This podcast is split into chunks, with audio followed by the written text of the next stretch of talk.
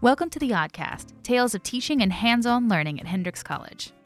Season three was recorded in the weeks directly following the spring closure of Hendrix due to the covid nineteen pandemic. Like everyone else, we were learning and adjusting to the new normal.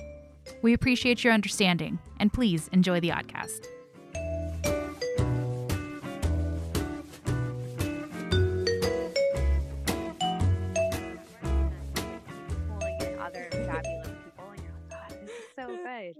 Um, so, yeah. um, yeah, I guess let's jump into your yes. project.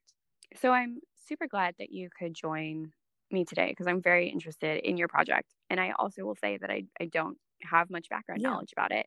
Um, but before we, we get started, would you mind just sharing a little bit about, you know, your, your time at Hendrix, your major, that sort of thing, um, for those of of our listeners who might not already know you. So my name is Mackenzie Guerin, and I just graduated in May twenty twenty. Um, I created my own major. It's called Social Economics, and it's a combination of anthropology and economics, history, and politics. And I guess the way that I like to think about what I'm really learning about through that major is the social consequences of our economic systems. And when I was at Hendrix, I did a ton of work with um, a local nonprofit. I was involved uh, with the Murphy Scholars Program. I studied abroad in Chile for a semester, um, really interested in globalization and transnationalism and working to make our world better. I had no idea, actually, that you made your own major. Was that you hard know, it, to do? It was hard to a certain extent, but it was also incredibly easy. So I know that's kind of a bit of a paradox, but mm-hmm. I had quite a bit of support from my advisor, Doctor Goldberg, who really helped me make it happen. It required quite a bit uh-huh. of vision, I think, on my own part to know what it was that I wanted to learn about before I was learning about it.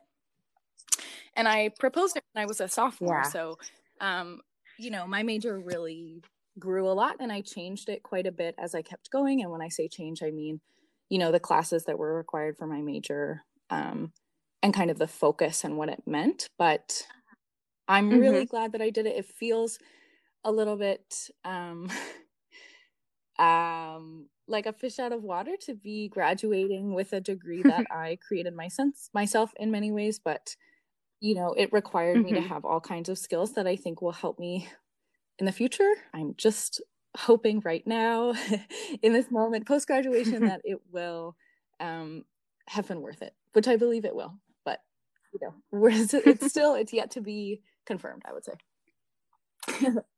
Yes, I, I understand that um, completely. I do know of, of other Hendrix grads who did their uh-huh. own major and have are just very successful.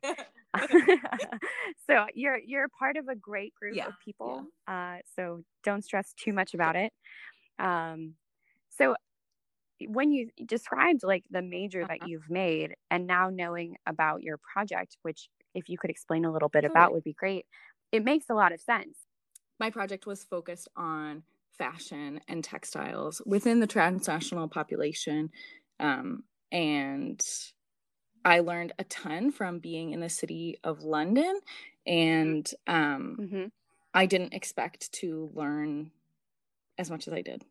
Let's start with, how did this project even come to be? Yeah. Because it, you know, you went with a group of students, you went with mm-hmm. a professor, um, and it and it's it's very unique, you know. So where did it yeah, start? It started, um, I would say, freshman year. Uh, lots of things begin freshman year mm-hmm. at Hendrix, and I had a roommate who um, who loved in the morning picking out her clothes, and she would wake up and be so happy to pick out her outfit for the day.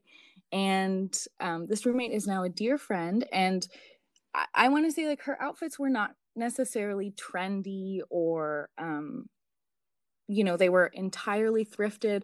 She was always donating and getting new clothes and um, altering mm-hmm. her clothes. And I just loved how much joy she got out of doing this every single day. And I started to love picking out my own clothes and, um, you know, kind of changing them, expressing myself, having my own sense of style, it just, it made me quite happy. And so, you know, I'm thinking about this. I also have loved thrifting for so long. And one thing that I've always been fixated on was thinking about the the lives of the things that I have before they become mine. And I think that um, mm-hmm. that's something that's so fun about buying a piece and just wondering where it's been, who it's been with, what kinds of important things have happened in it. I'm very sentimental about my clothing. So I do have um, like a lucky shirt that I sleep in before big days. You know, I have socks that I would always race in when I was a distance runner. I have clothes that always accompany me on trips. You know, it's, it's, it's like sometimes very neurotic and not very helpful, but I think um, I am someone who has, you know, been attached to certain items of clothing and also um, like loved expressing myself through clothing. I also do the same thing where I have like mm-hmm. a flannel that I always mm-hmm. take on a trip, even if I'm going to like the warmest yeah, yeah. beach. It has to come with me. Like it's my yes. travel flannel. Yes. Like, like, and I like I have so, these hiking boots that are yeah. like in shambles. Like every single time I put them on, people are like, "You need a new pair." But I'm like, "Look, I've literally walked in these. Like I've walked in these boots in mm-hmm. all of these places, and like I can't have another pair. Like I just yeah. I know it's ridiculous, but I just can't do it." Um. No, yeah, I, same thing. I have a pair of hiking boots. I'm like, these have been everywhere. Like, they have touched so much different soil. Do you really think I, I could know. get rid of them? Like, like, it's such a, it's almost like a ridiculous thing to be so fixated on. Is like, you know, I think like we're in an age of like minimalism. Minimalism's like super appealing. Like not being yeah. attached to your stuff as like something that's like liberating. Mm-hmm.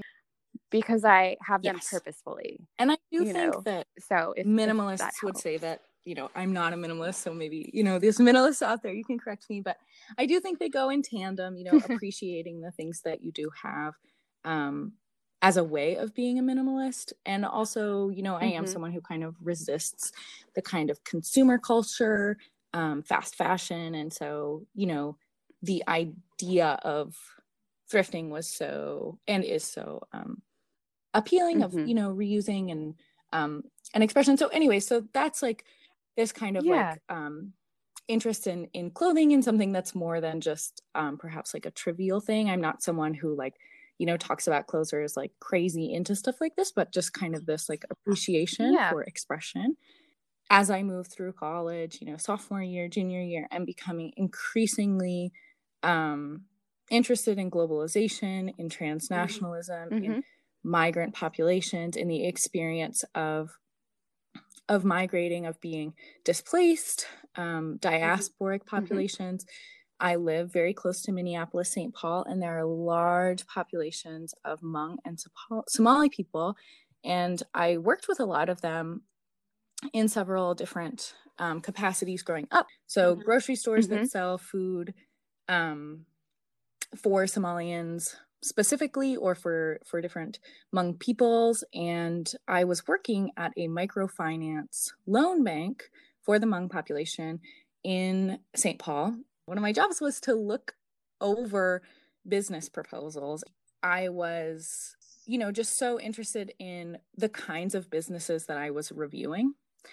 And so these yeah. would be basically just like a ton of diasporic Of, of diaspora businesses that were for the diaspora population, that were for the, the Hmong American population there, different kinds of um, lots and lots of restaurants, lots of clothing, lots of funeral homes. Hmong people have a very, mm-hmm. um, funerals are very important. And so um, they have uh, lots and lots of um, traditions and, and things that go along with that. They're quite expensive. It just was so cool for me to see how these businesses actually were quite successful because the diaspora population supported them. And it just, it was so cool for me to see it all strung together because, mm-hmm. you know, you can have one immigrant business for immigrants, but then you can have like an entire market.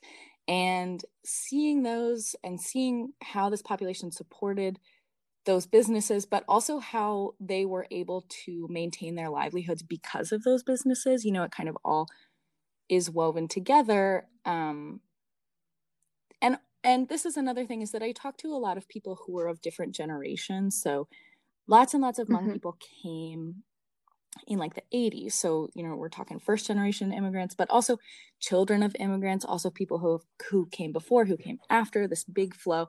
And hearing people who were older talk about how, you know, the sourcing of their materials really changed over time. So they started, when they started their, their grocery store, they had to drive mm-hmm. all the way to Chicago to get food to sell at their grocery store because the supply chains wouldn't, like weren't connected to Minneapolis or Saint Paul at that time, but now they mm-hmm. are. And so, um, you know, so then this opportunity presents itself. My junior year, Doctor Schwarzkopf has an Odyssey professorship that's about material culture, which is um, kind of like a subfield of anthropology that's really focused on the the stuff that we have in our lives, the culture of stuff, what stuff does for for us, you know, the meaning of things, our relationship to them. And so I proposed this project that was about um, clothing and textiles, uh, fashion, specifically within the diasporic populations in London. Mm-hmm. Okay. Wow. It really kind of, this thread really kind of wove through your maybe whole experience at Hendrix. Yeah. Yeah. It totally did. It totally did. Everything's connected. You all traveled to London, but you're all having individual projects, correct? correct? How did you land on yours? Did you work with the mm-hmm. professor to kind of develop it? Yeah, mm-hmm. well, I pretty much came up with it on my own. I would say I went through a couple different, you know, iterations of what I was looking for. I really was interested mm-hmm. in how the market worked for transnational populations in London. I was kind of looking for the thing to investigate that through. Um, and I landed mm-hmm. on this ethnography that was about these Indian women who were creating their own ethnic clothing in London. Mm-hmm. And, you know, there wasn't a market that provided it for them. And so they were, they were making it their own. And it was all about the experience of going from, from buying the clothing where you lived and, you know, mm-hmm. getting it that way to not having access to that. And then this, um, this like tradition, this skill being passed down in this new place, and also the ways that kind of the second generation would alter their clothing to have a different like mm-hmm. hem length or like a little different style, and the ways that those alterations were really meaningful in the sense that they reflected a new sort of place for them in this community because other people, you know, English mm-hmm. people were not wearing those clothes. It came together. I had a lot of help from Doctor Goldberg, who's another anthropologist, and Doctor Schwarzkopf in designing it, mm-hmm. but Um, I also did like a ton of just like um, Googling, and um, this is really exciting for me. There, I found this like anthology of like different articles that were being written about transnational fashion, but the book wasn't sent to print until like maybe February of twenty nineteen. And, you know, I was going to go in London in January, and so I yeah. emailed like all the editors um, and was like, you know, can you send me like, um, like, I'm so interested in this, like, can you send me like copy or whatever? And like some of them yeah. did, which was absolutely like crazy. Good on you for like just asking, yeah. you know, sometimes the solution is just to ask, like, can I have a copy yeah. before, before it's available? And here's why. Yeah. So it was um, really exciting. That's awesome. That's so cool. So, you know, you, you did a lot of work, it sounds like, to collect this mm-hmm. knowledge and to make sure that, that your time in London was meaningful. Mm-hmm. And from what I gather, you, you explored a lot of different aspects while you were there. Yeah, I did. I did a lot. What are some of the things that you did while yeah, you were there? So London is a really fun city. And one thing to know about it is that it's enormous. And so I went to lots mm-hmm. of different neighborhoods, kind of in the outskirts of London, or even in, in the city, like kind of like the city center, um, that had different kinds of textiles that corresponded to different diasporic populations. So um, mm-hmm. I spent a lot of time in shops for the Indian um, diasporic population or the Pakistani population, and they, you know, searching, you know, it was, I was essentially like, um, you know, shopping for different pieces or looking at different kinds of textiles. I did the same thing in Nigerian neighborhoods. They have these very beautiful textiles Um, that they then wrap. They they make these like very beautiful head wraps. Um, I got a press pass to the London Fashion Week men's, which was um, pretty fun experience. I spoke to mm-hmm. um, a bespoke fashion brand called Eponine that makes hmm. um, clothing for really, really uh, elite members of English society, like the royal family, out of ethnic oh, textiles wow. that they get from Peru and Thailand. I mm-hmm. also went to like the textile industry fair. I was it what coincided with when I was there, and so all of these different companies um, from all around Europe were in London, and they kind of like show different their their offerings of textiles and fabrics to fashion brands who then source their material from them. Um, and I I just. I did all of those things. And I also went to tons of um, museums and looked at textiles. And, and I would say I did a ton of stuff, but the coolest thing about it was that I could really follow what was so interesting to me. And um, it was mm-hmm. so fun to explore like that. I had a lot of independence. And so I was what my mom would say, which was like really squeaky, which is like, I asked a lot of questions. I really had nothing to lose. And, um, mm-hmm. And yeah, I learned a lot of stuff. Yeah, it sounds, I mean, it kind of sounds like a, a wonderful project where you, you're right. You had a lot of independence and could kind of go where you needed mm-hmm. to go in order to to find out the things that really interested yeah. you. So I guess, did you have any expectations of what you would find during this trip? Did you? Um, did you find them? Or did you um, did you discover something Yeah, no, new? That's a great question. Um, it's hard to remember what I expected, but I think what I expected was along yeah. the lines of the ethnography that I had read, where this anthropologist had interviewed these women and said, you know, you altered the clothing in this way. And then the women would say, yeah, this is what this means. You know, this means that mm-hmm. I'm, you know, Pakistani English, and I like my hemline to be this way. It's more fashionable for me. This is what it means for me to wear ethnic clothing as opposed to Western clothing, blah, blah, blah. And what I realized was, you know, and also a big premise in that ethnography was that there was a lot of cultural reproduction happening through clothing. So like people were mm-hmm. making a lot of their own clothes, and that sourcing the fabric for those clothes was quite difficult.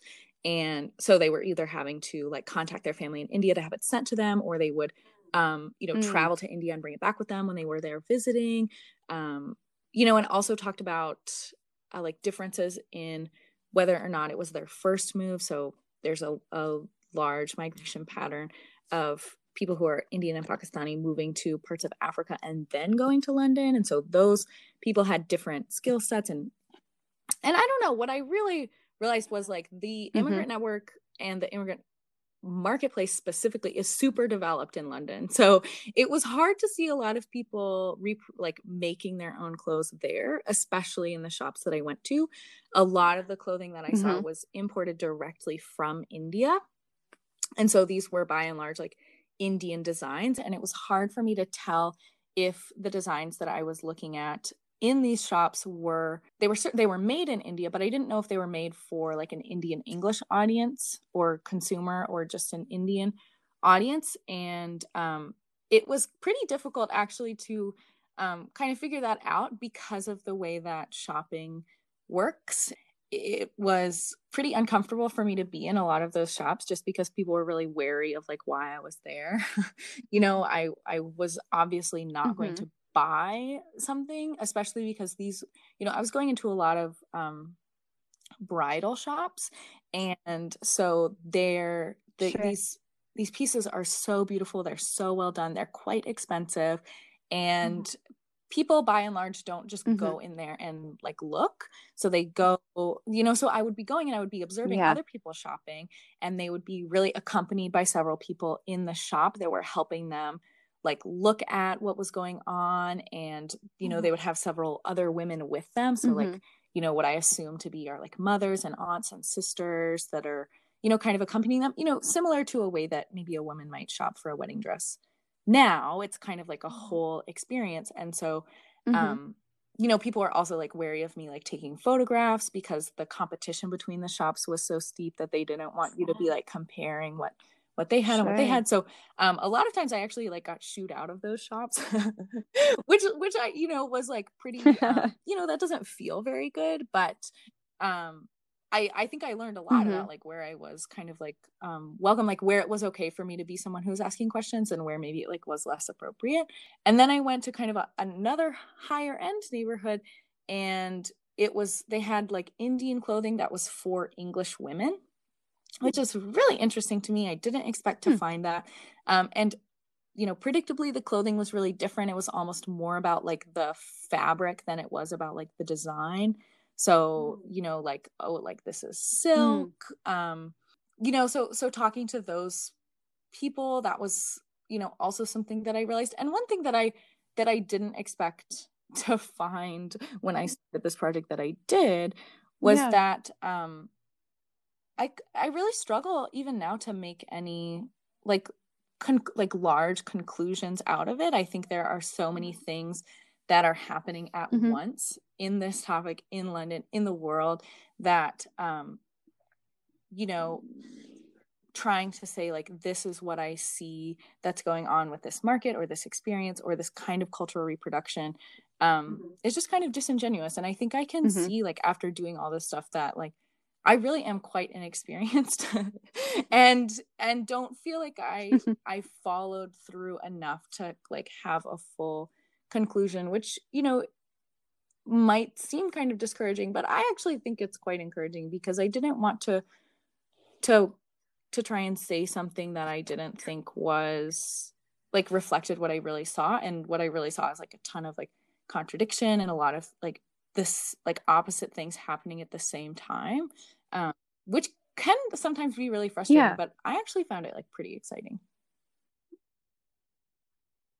No, I think I think actually that's a great mm-hmm. point that you brought, you're bringing up, like, you know, that, you know, doing all these things, doing all this research, all this, you know, this legwork, yeah. you expect to have some sort of conclusion, right? We're all kind of almost trained mm-hmm. in a way to expect that when you put the work in, an output and like if you look out, and if you like you know, look harder, that sort of and thing. Look deeper, that like one thing will yeah. emerge, or like maybe not even one thing, but like one clear kind of yes. thing, like one direction. And what I just found is just like all of these different things that were happening, and like I loved that. I loved seeing it so complicated.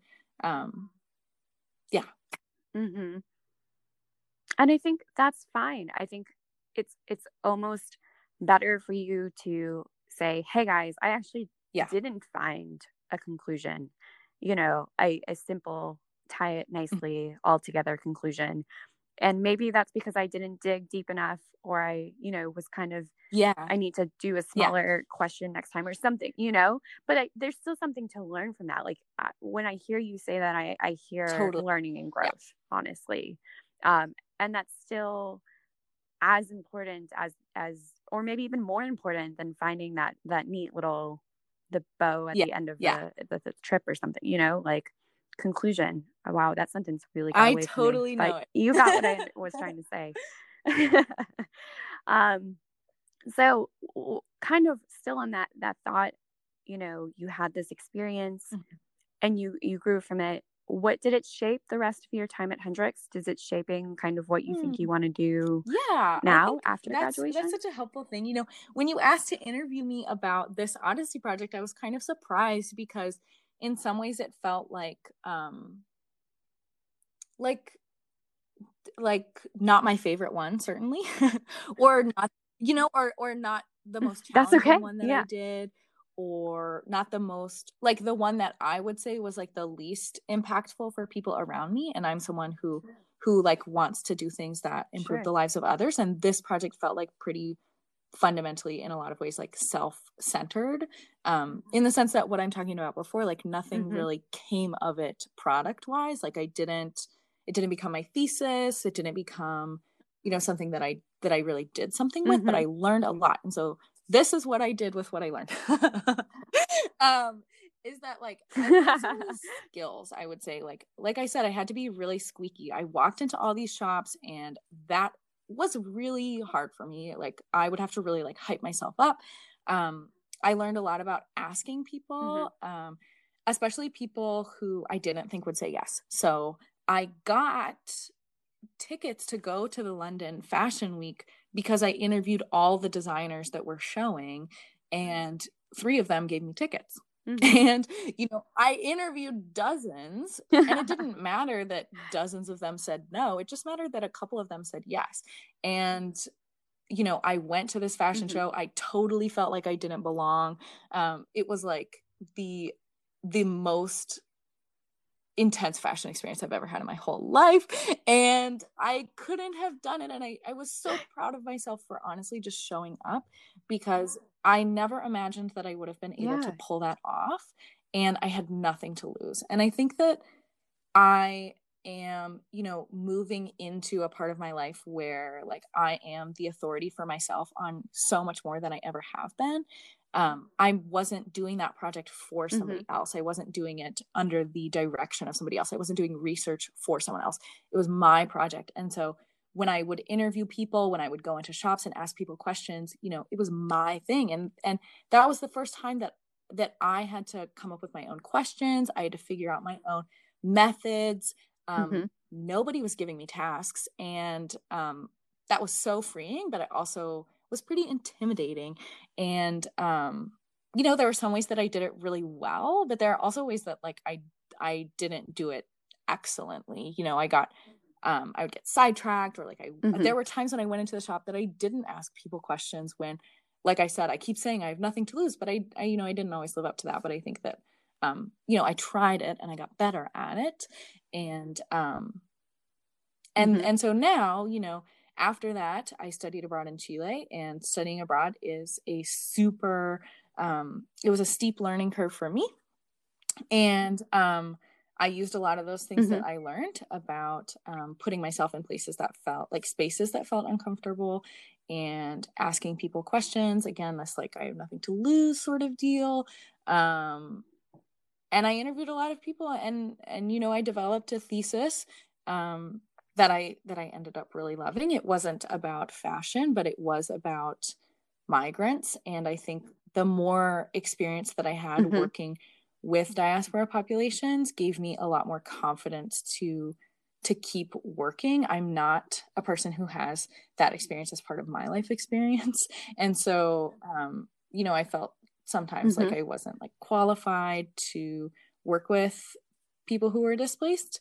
Um, But, you know, the more that I have worked, like the better I think I've gotten at it. And, um, you know, I, I learned that I could go to the fashion show by asking people. And last fall, I applied for a Watson Fellowship, and I had to ask lots of people who I did not know if I could work with them. And lots of them said yes. Some of them said no, mm-hmm. but lots of them said yes. And, um, and I won that fellowship, and that, that felt like such a gift. And it felt like, um, you know, like I, re- like thinking about myself doing the project that I designed for the Watson Fellowship. Like I really think about myself going into Hendrix being someone who, who very desperately wanted to be mm-hmm. somebody who could do something like the Watson, but, but really couldn't. um, and, and, you know, thinking about all of the work that I have done and the people who have helped me do that, um, you know, to come into the person who I am now, uh, where this feels a lot more possible. That is, yeah, that's, first of all, thank you. Congratulations about the Watson. That is super exciting. That's, that's like the dream, that, yeah. that whole thing right there. Um, and really it seems like your time at Hendrix, mm-hmm. not to simplify it, not to boil it down, but really helped you learn how to be comfortable no, totally. in being I think, uncomfortable. Um, Yeah, I think that's a, one way to say a lot of things. Yeah. so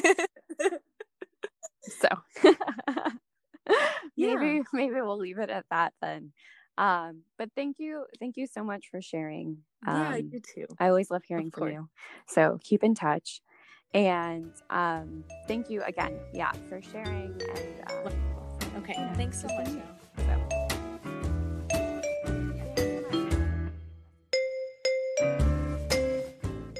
For more information on the Odyssey program or Hendrix College, please join us at hendrix dot e d u or follow us on Instagram and Twitter at Hendrix College.